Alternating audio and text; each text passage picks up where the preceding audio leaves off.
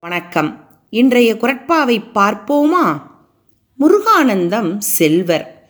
காலையில் குளித்து திருநீறு பூசாமல் எதுவும் செய்ய மாட்டார். வெள்ளிக்கிழமை விரதம் சனிக்கிழமை விரதம் அமாவாசை விரதம் என பல நாட்கள் உணவு உண்ணாமல் விரதம் இருப்பார். சுப்பு அவர் வீட்டு சமையல்காரன். முருகானந்தம் பேசும் கடுஞ்சொற்களை அவன் கண்டுகொள்வதே இல்லை. அவர் அப்படித்தான் இருப்பார் என எண்ணி தன் வேலைகளை செய்வான். காலம் கடந்தது.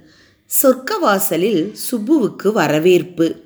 முருகானந்தம் வரிசையில் கடைசியில் ஆம் உண்ணாது விரதம் இருப்பவர் கடுஞ்சொற்களை பொறுத்து கொண்டவர்களை விட புண்ணியம் குறைவாகச் செய்தவரே. உண்ணாது நோற்பார் பெரியர் பிறர் சொல்லும் இன்னாச்சொல் நோற்பாரின் பின். உண்ணாது நோற்பார் பெரியர் பிறர் சொல்லும் இன்னாச்சொல் நோற்பாரின் பின். நன்றி.